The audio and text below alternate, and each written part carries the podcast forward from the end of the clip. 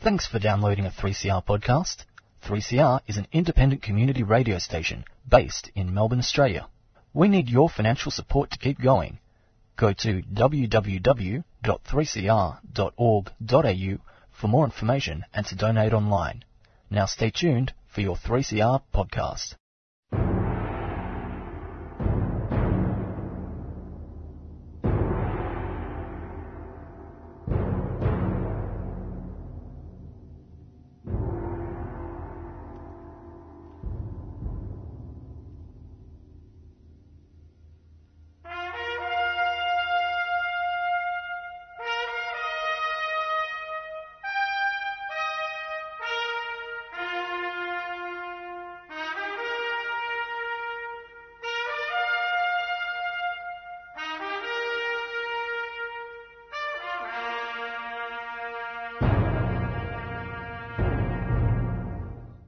Welcome again to the Dogs program here on 3CR 855 on the AM dial. It's good to have your company once more uh, with myself, Robert, with Dale on the desk, and of course Jean and her world famous press releases.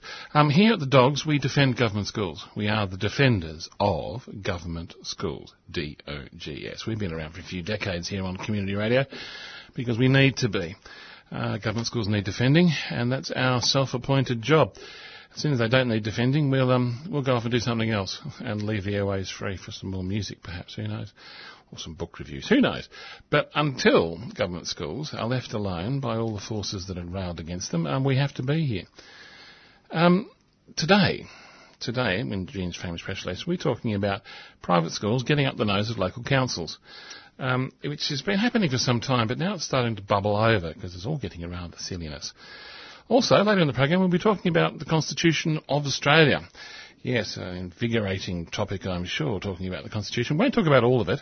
It's quite large. We are going to talk about one section, though, section 116 of the Constitution, which is what we have in Australia. What we, what we have in Australia uh, passes for a separation of religion and the state clause in our Constitution, which is written down and out in the late 70s and early 80s. Um, in the dogs case, actually, yes, yes. We had a court case back in the day. I'm sure if you've been listening for, for a while, Jean would have told you about it. Um, but interestingly enough, it's coming to light um, with this whole sort of religious discrimination bill silliness. And there's a few figures that have come out from an ABC survey um, in an article by Annabel Crabb, which I'll be highlighting after Jean's told you all about the Constitution. After that, of course, um, we're going to be talking more about private schools today in Australia and how well, a couple of things are still true. One that's been highlighted of being being born rich is actually more important than how hard you study at school in Australia. Never used to be the case back few generations ago, but now it's just the way the world is, as they say. And I'll also be dealing with, I think, a quite interesting article in the Australian Financial Review, which relates to the financial aspects of private schooling at the moment here in Australia, which are becoming, as many people are discovering, prohibitive. Um, the Financial Review has done an analysis of exactly how much private school fees are affecting a working class and middle class and upper middle class and indeed wealthy Australians. And it's all just getting rather a rather bit silly. So, very wide ranging program. And so, without much further ado, because it's a packed show, I have to say today, um, we're going to kick off with Jean's press release. Press release number 800 and what is it, Jean? 16. 816. Go, Jean. Taxation exemptions and private school rates.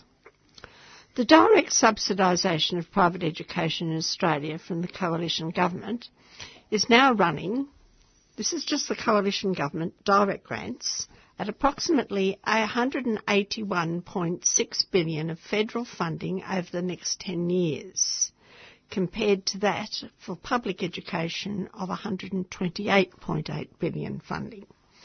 So if it's 181.6 billion for 10 years, that means, and please correct me if I'm wrong, 18.16 billion per annum in direct grants from the federal government alone. This doesn't take into account direct funding from state governments, which is 25% of what they give to a government school. But all these known figures represent the tip of a very slippery iceberg. They do not take into account, and we're talking about billions of dollars here, dear listeners, taxation exemptions. All from the point of view of the tax officers and citizens, what is known as taxation expenditures. These include non-payment of income tax, GST, capital gains tax, stamp duty, land tax, municipal rates, etc. You name it, there are exemptions from it for private schools. It's almost impossible to get these figures from the federation or state taxation authorities. And public school supporters who are heartily sick of the largesse shown by the coalition and state governments to the private sector, while public schools go begging, are not the only restive groups, however, that have had enough.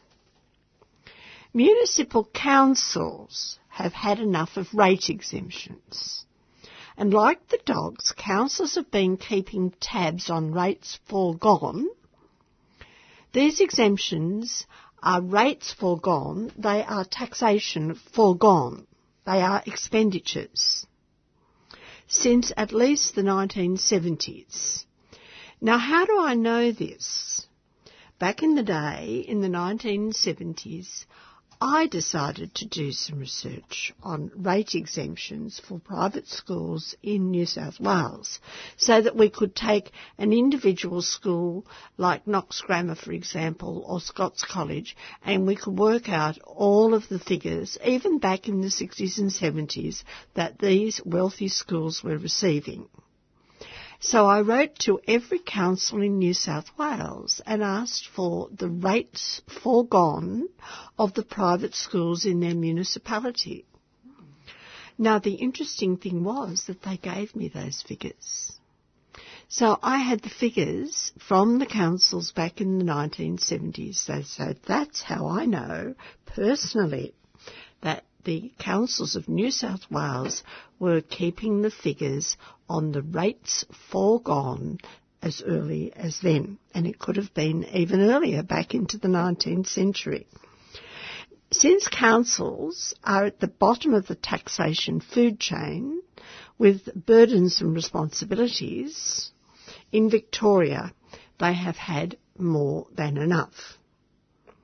And there is a push on for private schools to pay rates.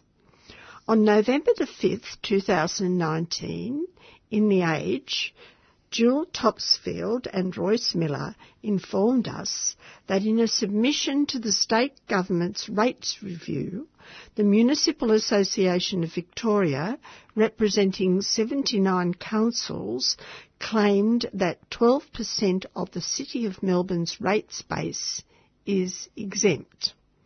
Now, not all of that would be private schools, but they are a considerable uh, percentage. The submission argues that the rate system is not fair or equitable for all ratepayers. Now, I realise that not all of our listeners are ratepayers, they might be rentiers, but those rates have to come out of someone's pocket, and they come out of the people, the tenants, uh, when they have to pay rates to the landlord because the landlord's got to pay them. It calls for the abolition.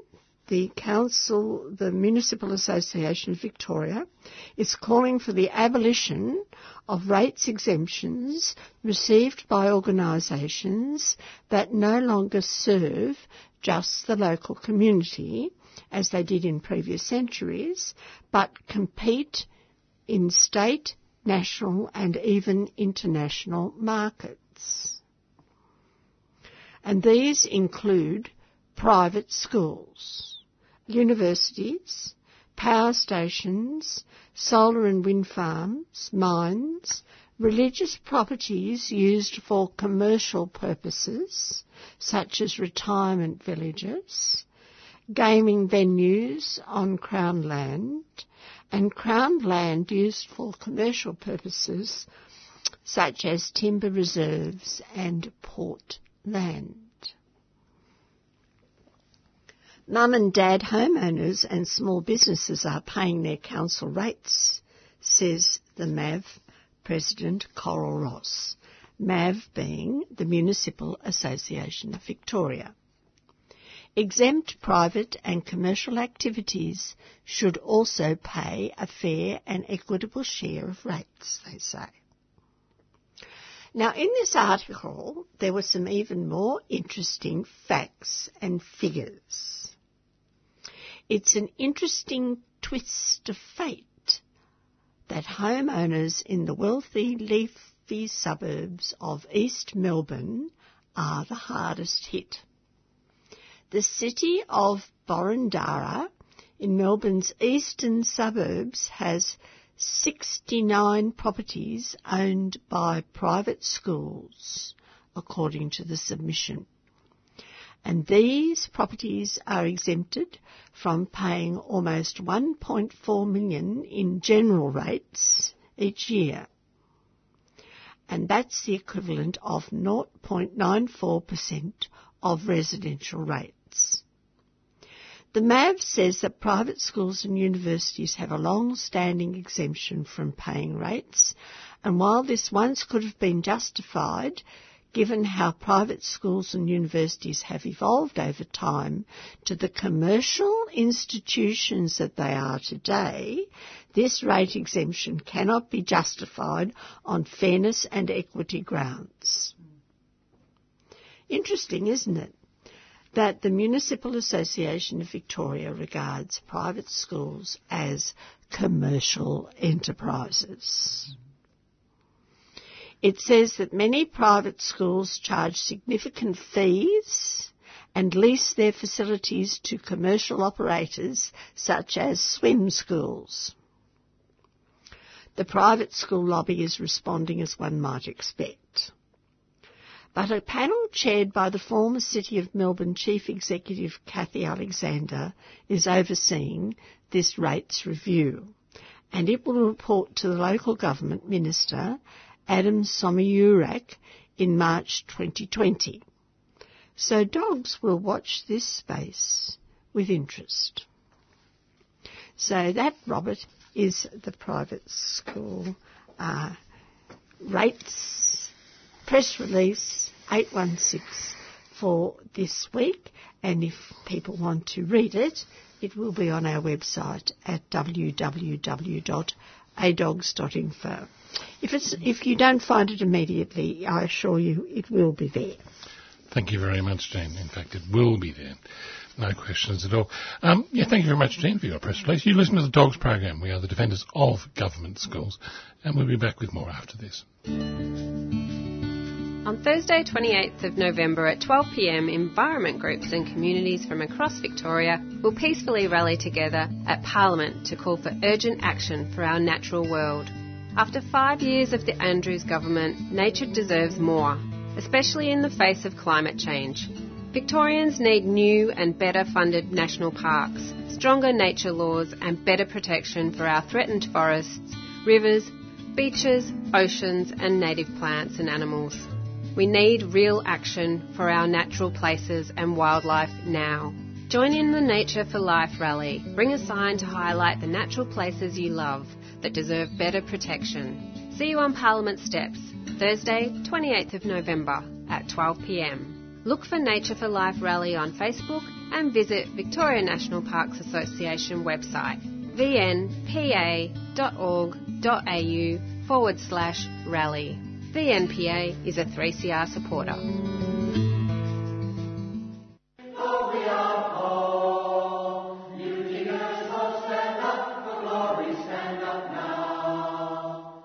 The Campaign for International Cooperation and Disarmament invites you to join the celebration of 60 years of active campaigning on peace, nuclear disarmament and social justice.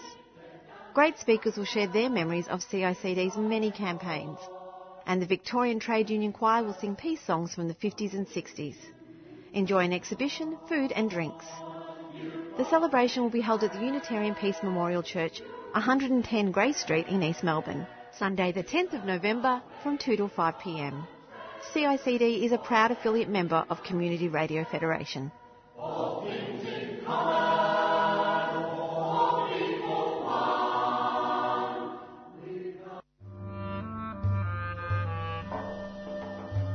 Outer Urban Projects and La Mama present The Audition, a multi-authored work interrogating the protocols and power relationships of the audition process to uncover what it means to seek asylum. Director Irini Vella has assembled an exceptional team of award-winning writers, including Christos Tsiolkas, Melissa Reeves, Patricia Cornelius, Tess Lysiotis and Wahibi Musa, with Iranian associate artists Sara Davuti and Milad Norouzi, performing alongside Mary Sitarenos, Peter Paltos and musician Vahidi Essari. The audition, 13th to the 24th of November, bookings at lamama.com.au. Outer Urban Projects, a 3CR supporter. Welcome back to the Dogs Program, 3CR 855 on AM Dial. Oh, isn't that wonderful? Play at La Mama. And um, it's nice to be part of a community um, here at 3CR. I mean, I know we go on about one thing and one thing only, which is important actually. So we don't go on about it seven days a week. Um, but we do go on about it for one hour on one day. We wouldn't but, be able to without 3CR. No, but there's more that goes on here than just us, and we certainly love to be able to recognise and support um, our fellow contributors here at Community Radio. Um, I promised you before the break we'd be talking about our Constitution, which is actually, I think, quite fascinating. In fact, Section 116, Jean's got more. Yes, um, it has been of great interest to the dogs that with all the talk about religious discrimination, and wanting to have legislation at the Commonwealth level, uh, there has been absolutely no mention of the fact that there is, in fact, a Bill of Rights section of the Constitution which gives people religious liberty. But nobody has been saying this, not even any of the academics or the uh, people who are pushing for religious liberty. Uh, dogs are not surprised because, in fact, in our case in 1981, religious liberty was read down and out of the Constitution. But the section is still there. And the second leg of this, this uh, section 116 says that there is religious freedom. There is freedom of religious expression. Uh, and there is what is, the actual words are free exercise of religion. That is the second leg of a three part uh, section. The first section is, says that the Commonwealth shall not make any law for establishing any religion. And the second leg sa- says that the Commonwealth shall not make any law to prevent the free exercise of religion. Now, there is no actual free speech protection in the in the Constitution, and there was an article in The Age of Monday, November the 4th, 2019, by Tony Walker, saying that in the light of what has happened in the last few weeks with um, the federal police raiding journalists and even the Murdoch press coming out and saying there should be more freedom of speech and accountability and protection of journalists in Australia, Tony Walker has this to say, keeping the light shining. Two weeks into the Right to Know campaign, in which the Australian media has put aside differences in an attempt to break down the walls of Jericho around arguably the most secretive democracy in the Western world, one conclusion is clear. And his conclusion is that Australia needs a Charter of Rights. And we're reminded that back in the day, in 2008, the Kevin Rudd government had, as part of its 2020 agenda, uh, a rights document prepared by the National Human Rights Consultation Committee that they had uh, established in 2008. But um, he then goes on to point out that in summary, the three core freedoms that are described in the document are the right to freedom of thought, conscience and belief, the right to manifest one's religious beliefs, and the right to freedom of expression. So he points out that leaving aside for the moment a right to freedom of expression, which we don't have in Australia at the moment, there are protections for religious observance and belief. And we've got them already in section 116 of the Constitution. But we don't have freedom of expression or speech. And I heaved a sigh of relief that at last somebody realised that section 116 was and is a Charter of Rights section of our Constitution. Because in 1981, in our High Court case, Justice Murphy pointed out that the um, other judges on the High Court had treated it like a section of a contract and had read it down and out. They didn't understand what freedom of religion and thought really was. So I'm afraid that um, we do have religious freedom in Australia, but we don't have religious freedom in Australia. And we don't have religious freedom in Australia because the churches in 1979 and in 1981 insisted that they were not religious institutions because they wanted to keep all of those billions of dollars of state aid money for their schools that they are now receiving. So, from the dog's point of view, you can have your cake or you can eat it. But the religious freedom clause has been eaten up by the private school's desire for dollars over freedom. So uh, that's all I have to say on that. But there is uh, current, uh, currently a lot of discussion about whether or not we have religious freedom in Australia and really how important religion is, particularly to people who send their children to private schools anyway. Because, as we've seen earlier, the uh, councils regard them as commercial institutions. Thanks again, Jane. And Now we'll just um, have some more messages.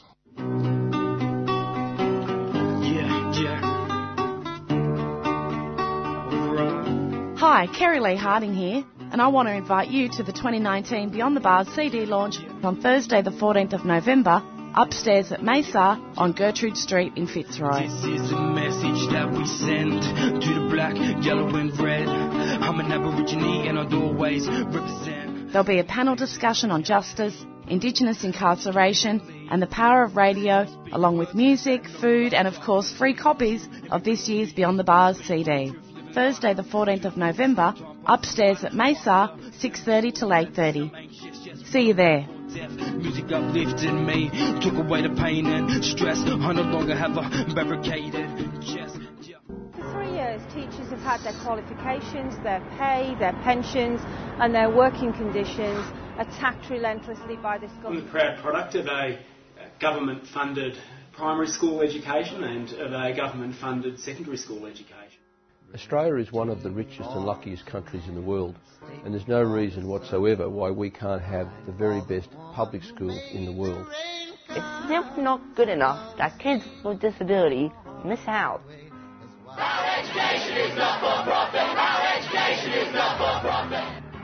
You're listening to The Dogs, the defence of government schools on 3CR.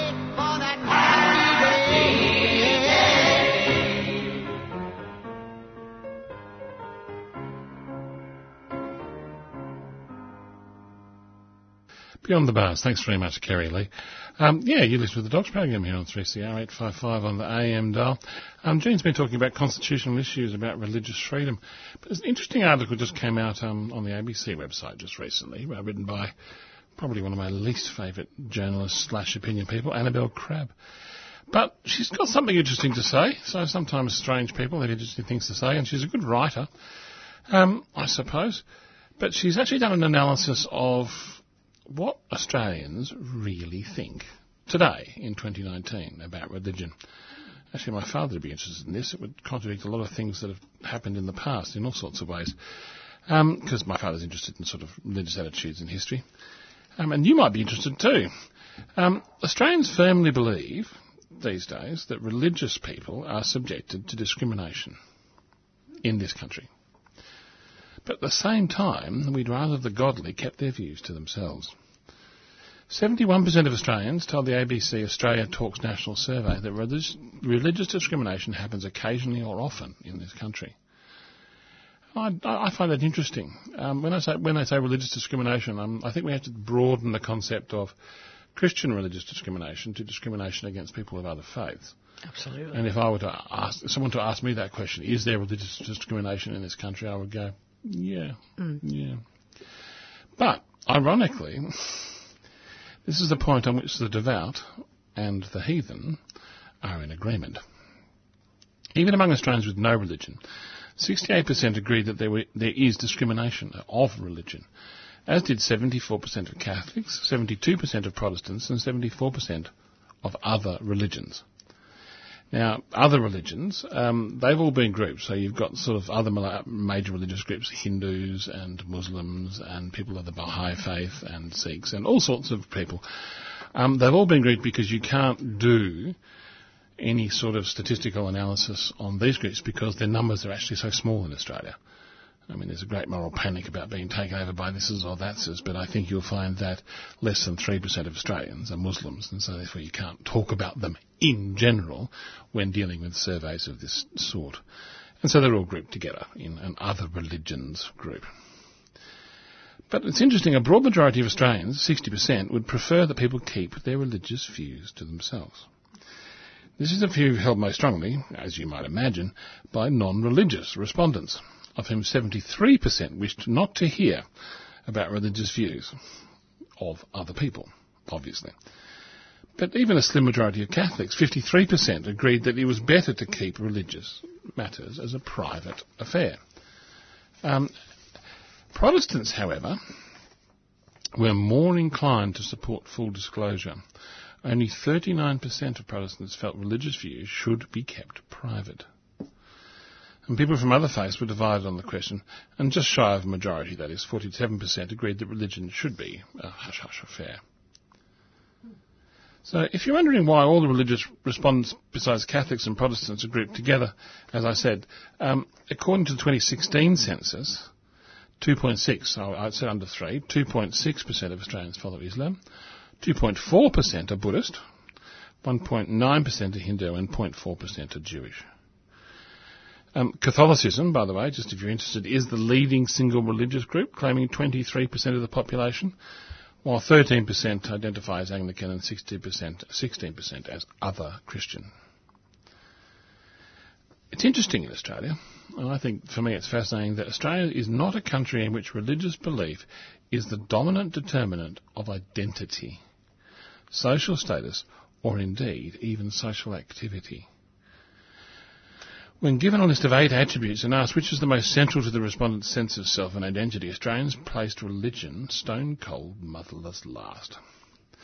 Respondents were more likely to identify themselves through their politics, their gender, their ethnicity, or their sexual orientation they were to identify themselves as a Protestant or a Catholic, which is actually only rated um, 4.7 out of 10 as an important sort of determinant, as opposed, for instance, to um, uh, politics, which was 6.4.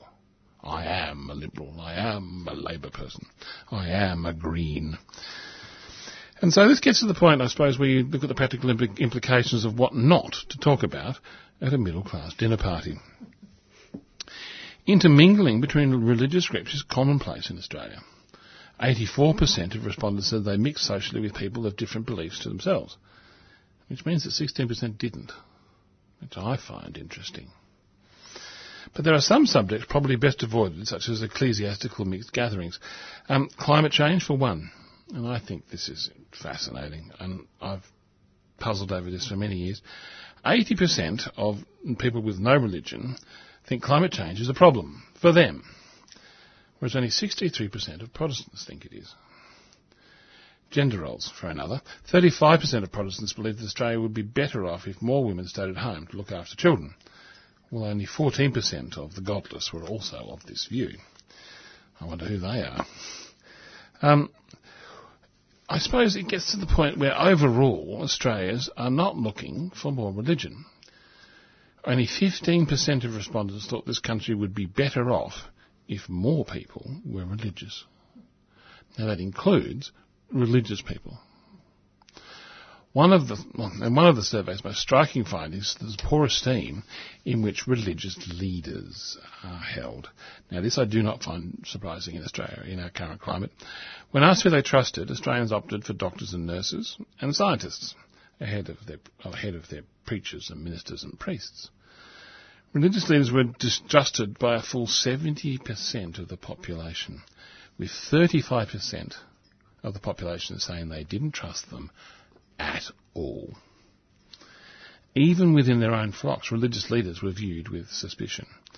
Protestants were the most obedient among the faithful, 58% of them trusted their religious leadership, but only 47% of Catholics had that same level of faith, while other religions came in just under 50%.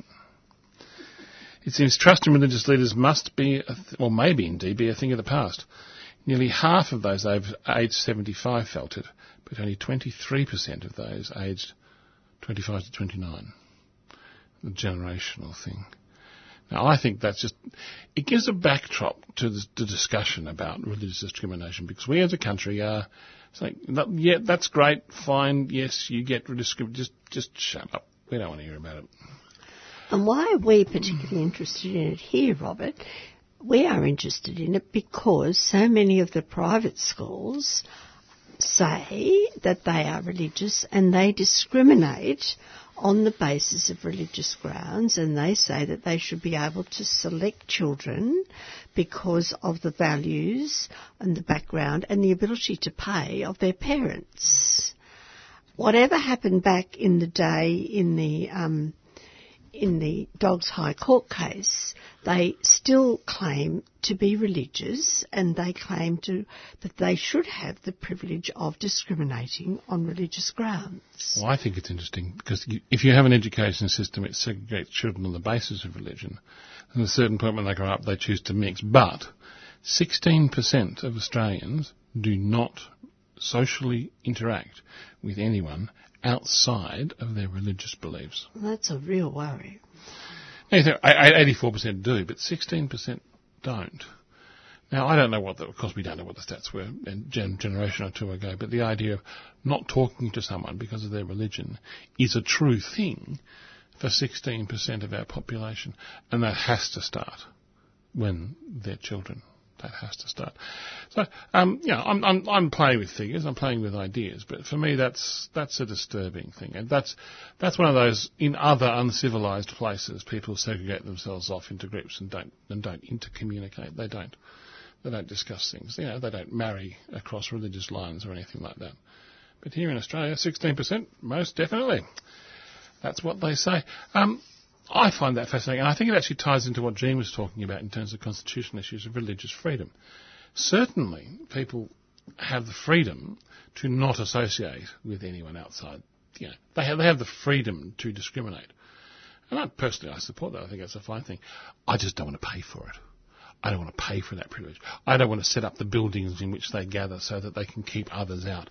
I don't want them to set up the playgrounds where children in wheelchairs aren't allowed. I don't want them to do that. But if they do choose to, and that is their sincere religious belief, um, and then if they do want to do that, that's fine, I suppose, but um, I'm not going to pay for it. It's not my business. We'll be back with more after this.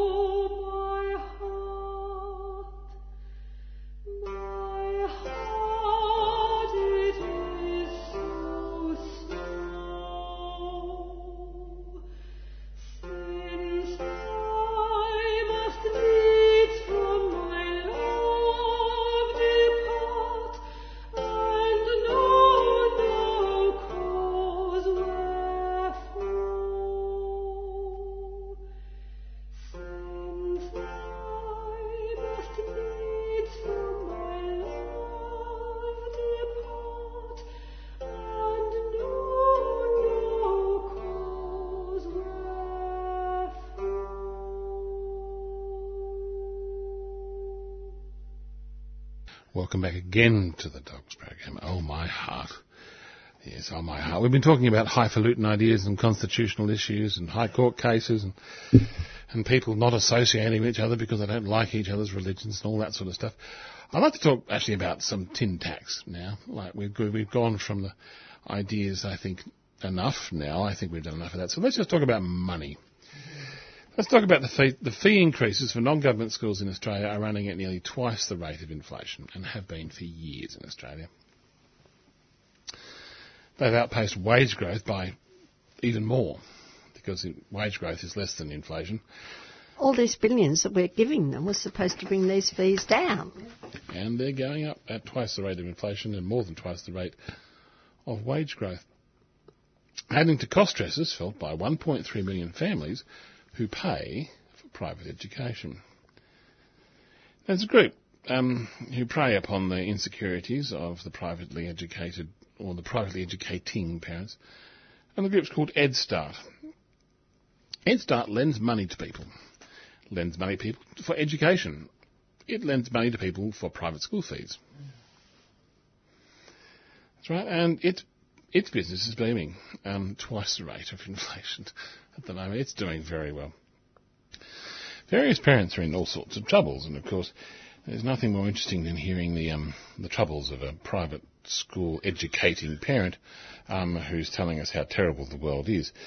Um, Melissa Ellis um, has um, a number of children, and she says her husband has to work six days a week, and she works from home, and she's reselling on eBay to help with the fees. Um, yes. Um, a survey indeed, and this, this, this, data, by the way, comes from a survey of 1,600 families by the company across the nation showing that private school fees consumed, and get this, 35% of family income net. And in South Australia and Victoria, the figure was actually closer to 40% of the family's income. And how much Some of the income parents- is going in mortgages, I wonder? Um, well, quite a substantial amount, I would assume. Some parents are feeling the pressure more than others. Fees at Macquarie Grammar School, a small co-educational school in central Sydney, have risen 8 point, uh, or 10.8% in one year. Wow! Erasmus College in Melbourne, eastern suburbs, increased fees by 6.9%. And fees at Stuartholme College in Brisbane's west went up by over 6%, well above inflation. Wow. But the increases are not restricted to top tier private schools in wealthy suburbs. Um, as I mentioned before, Melissa Atlas, who I was talking about before, um, yes, she says she helps with the fees, but she says it's not just the fees. She says it's all the extras. Camps are between four hundred and seven hundred dollars. There's a couple that come right before Christmas. I had a one thousand dollar bill before Christmas, and I was still trying to catch up by April.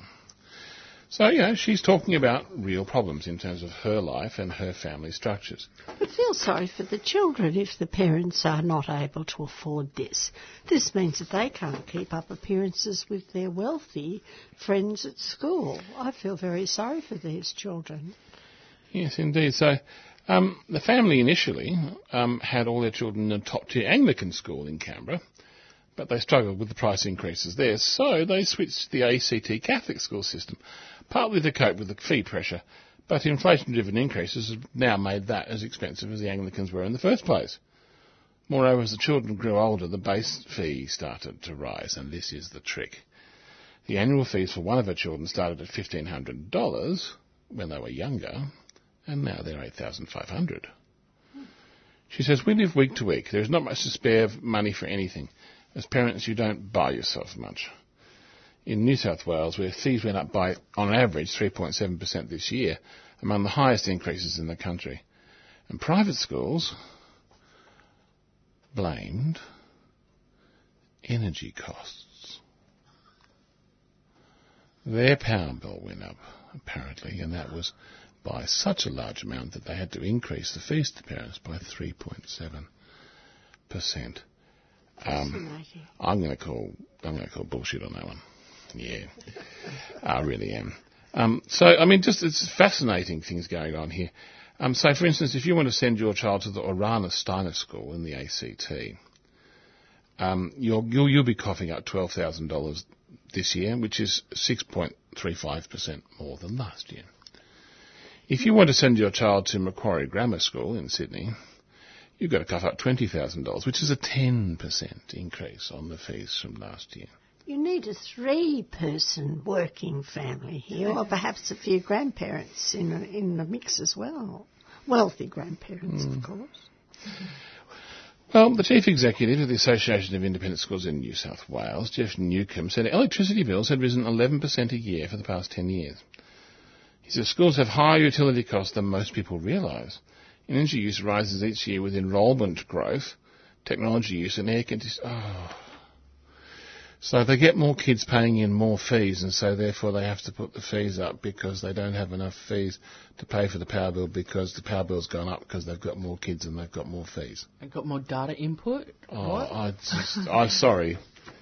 Um, and air conditioning, yeah, air conditioning is is is is, is terrible. It's cynical, isn't it? Yeah, Ausgrid has required many schools to install electrical substations due to their higher energy uses, and this has this can cost up to four hundred thousand dollars. Oh well, don't grow. Say no, we're not taking any more people. You know, just solve solve your problems. You're in business. He said, oh, salaries for school staff went up at least 2.5% in New South Wales independent schools and they were servicing capital works valued close to 1.2 billion. Ah, servicing? That's debt. They've got themselves into debt and they're paying interest, and so therefore parents have to pay. It's not their debt, is it? But Ooh, I think no. the taxpayers pay some of the interest. Too. Almost certainly they do. While official interest may now be at record lows, many schools have loans with fixed rates from many years ago. Oh dear. I'll go bankrupt. We'll buy it out and turn it into a state school. Also, planning costs are going up. They say all new schools are now considered state significant development and must be assessed by the New South Wales Planning and Infrastructure Department, which requires more extensive and costly expert planning. Oh, diddles, hallelujah. I'm sorry. This is the cost of doing business. And these schools are just passing it straight on to the parents and indeed to the taxpayer. They're commercial institutions, Robert. But, of course, now we have the inevitable consequence, which is the fact that people aren't sending their kids to private schools anymore. Miss Ellis, congratulations. You've sent your child to an Anglican school for a lot of money and then a Catholic school for a lot of money. There's a state school around the corner. You can solve your problem. Yeah. Um, if you don't want to solve your problem in that way, um, think about why exactly you can't solve your problem that way. I, I would suggest would be one of, mm. one, one of the things you could do. As I often say, and I'll say it again, when uh, people ask me for advice on where to send my child to school, I say find the most expensive school you can send your child to. Work out how much that costs. Sacrifice, as you do at the moment, with all the love that you can, and then send them to the local state school, put that in the bank, and you'll have half a million in about 12 years. Buy them a house. Mm. Buy them a course. Um, they can do medicine at Melbourne University, fees up front, because that's how much you love them. But what's happened, of course, is that what the, the, people are taking my advice. People, Australians are turning their back on private schools as fees triple over, over the time. Other educational analysts said the costs have gone up at a similar level in the public sector, but the rise in the independent sector was more visible because it was embedded in the fees, which of course are published. So I'm looking at a graph here, and there's one line which is the amount of money it takes to run a state school, and then there's another line, which is the amount of money that is charged by independent schools. And these lines are different. The one from the independent schools is much steeper, and it's been going up. Well, it goes up by the, by the month, shall we say? It goes up by the month, let alone by the year. Um, and these lines are different. Um, the fees are going up more than they need to because, and they should just say this outright because private schools aren't competing in their own minds with state schools. They're competing with a private school down the road. They've got to have a bigger, better, sexier gym and swimming pool than the other, and so therefore they can charge more fees because they've got the sexy stuff. So therefore, it's this it's this arms race between the schools themselves, and people are sick of it. Nothing to do with a good education. Privatisation has failed badly, and it's uneconomic and it's inefficient. They found this out in the 19th century, and we're finding it out again in spades in the 21st century. But let's have something a little bit positive, Robert. Let's get back to what state schools can really do and how good they really are. Indeed. In fact, I think we should do that right now because it's time for our great state school. Every week on the Doctor Program, we have a special segment to show a different state school is a great school. State schools are great schools. School of the week, state school. School of the school. week. Great state schools. State, schools. School are of great the week. schools. School for the week here on the Dogs program.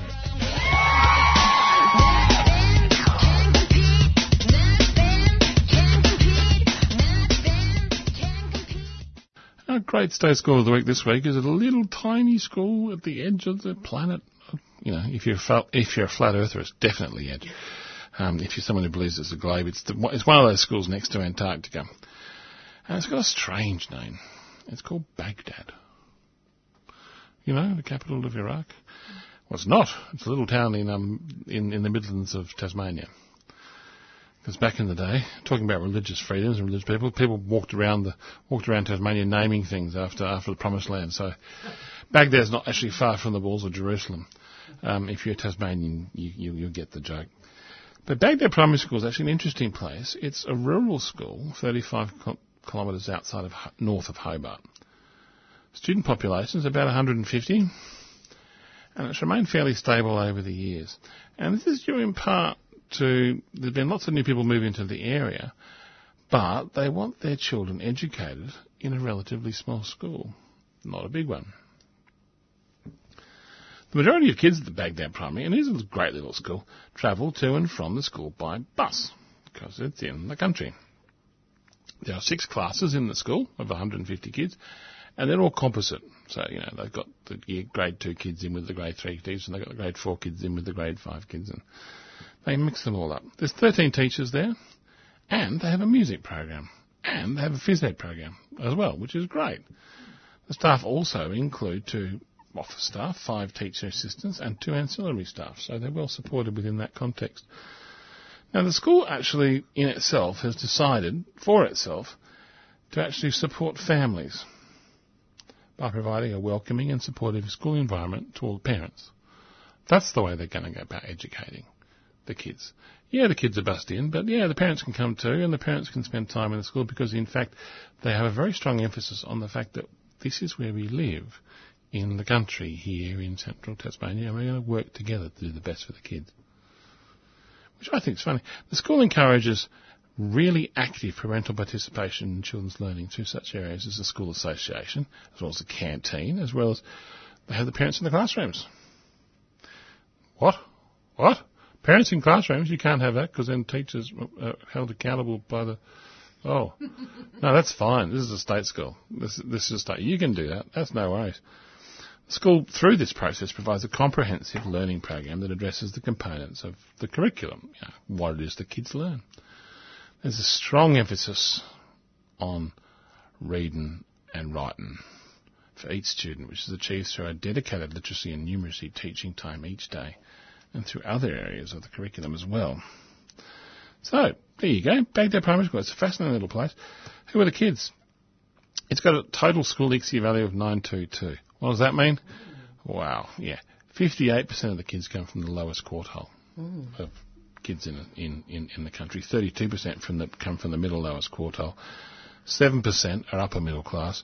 And there's actually a couple of kids in there, three of them, that come from wealthy families.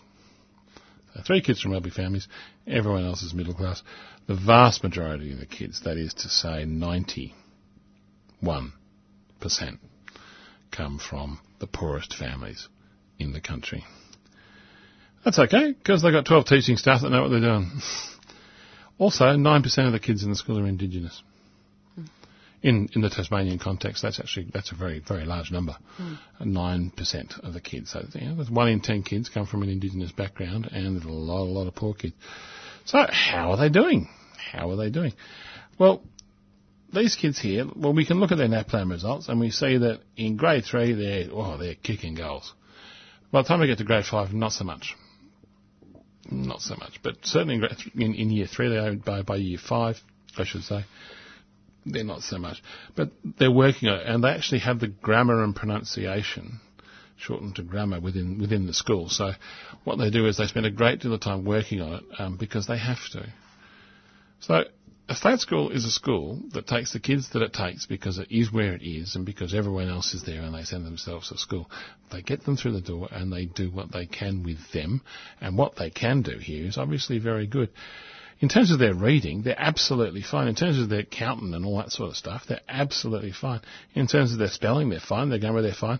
But writing is a problem in grade five. And um, I've done some research on this school, and they have now introduced a special specialised writing program for the two upper grades. That's the, the, the two classes of five and sixes. You identify it, you sort it out, you solve it. I think it's absolutely fascinating. You can do that. You can definitely do that in the process of being a small school. So it's a small school. Most of the kids there come from underprivileged backgrounds of one form or another, so you'd expect them to be spending a great deal of money. Certainly, if this was a private institution, a privatised institution, they'd be screaming blue mad, saying, "Oh, we can't do anything with these kids; they're just all too poor. We need extra funding for everything." Yeah, thirteen thousand per kid per year.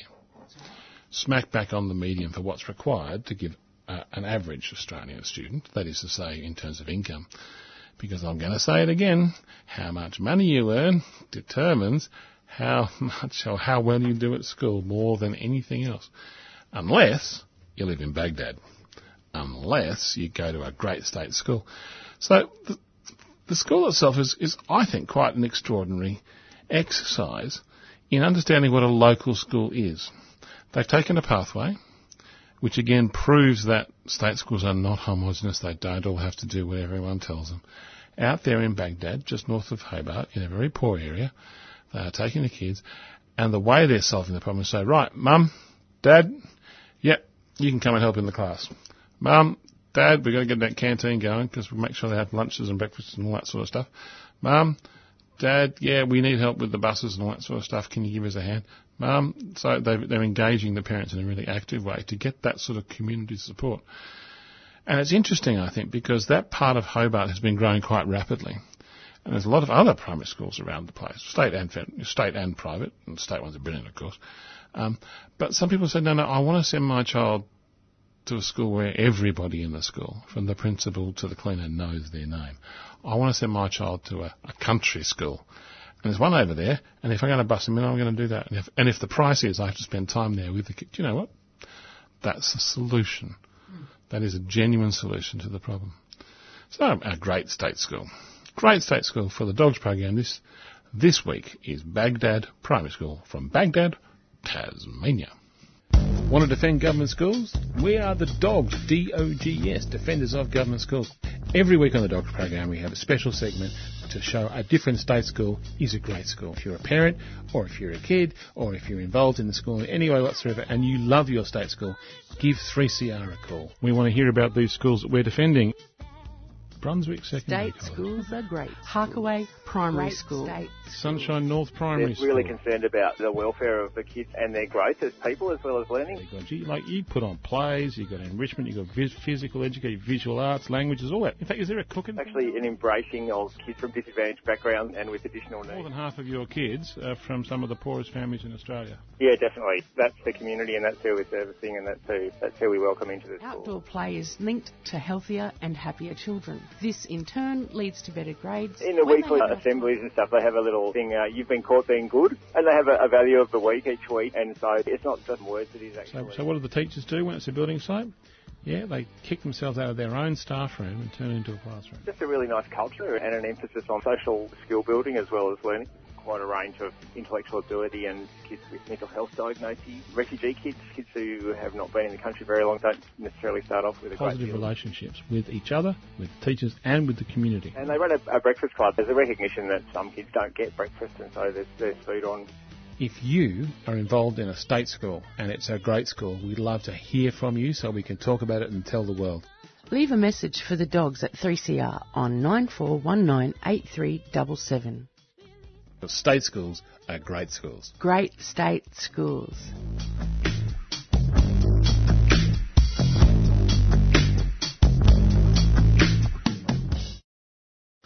Oh, what a program we've had today. We've had Jean's excellent, famous press releases, but then we talked about constitutional issues, and then we talked about money, and in the middle we've talked about exactly what it is that Australians feel about religion in a context where The government funds religion to the tune of billions of dollars in this country every year. I don't want to talk about it. Mm. I actually don't want to talk about your religion. Mm. Um, I don't want you to talk about mine. Mm. Um, you know, whether whether whether I'm just an observer, which is my word for a, an atheist. I mean, I, I, I reject that term.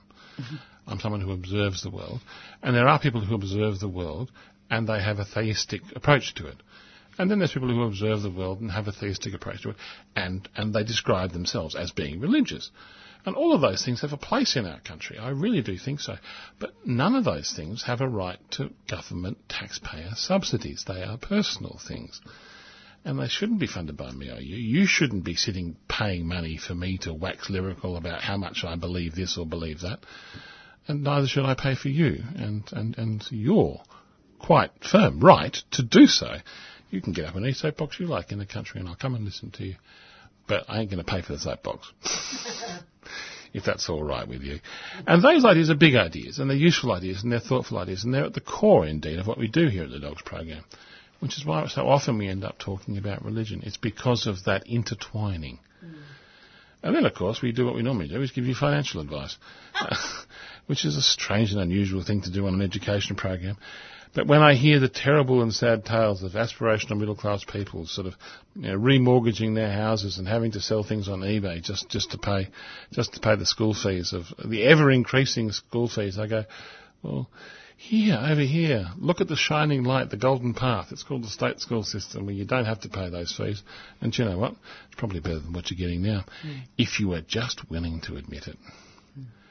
But it's always one of those things, isn't it? Anyway, up until next week, uh, we're going to go away and we're going to come back again because state schools will need defending into the future, unfortunately.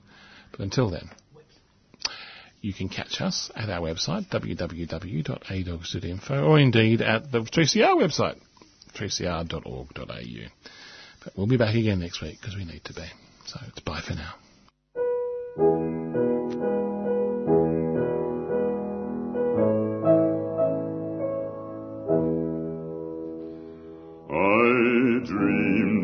Saw Joe here last night, alive as you and me. Says I, but Joe, you're ten years dead. I never died, says he. I never died, says he. In Salt Lake City, just as I am standing by my bed, they framed you on a murder charge, says Joe, but I ain't dead, says Joe, but I ain't dead. The copper bosses killed you, Joe. They shot you, Joe, says I. Takes more than guns to kill a man, says Joe. I didn't die, says Joe. I didn't die. And standing there as big as life, and smiling with his eyes, says Joe, what they can never kill, went on to organize, went on to organize. From San Diego up to Maine, in every mine and mill, where workers strike and organize, it's there you'll find your.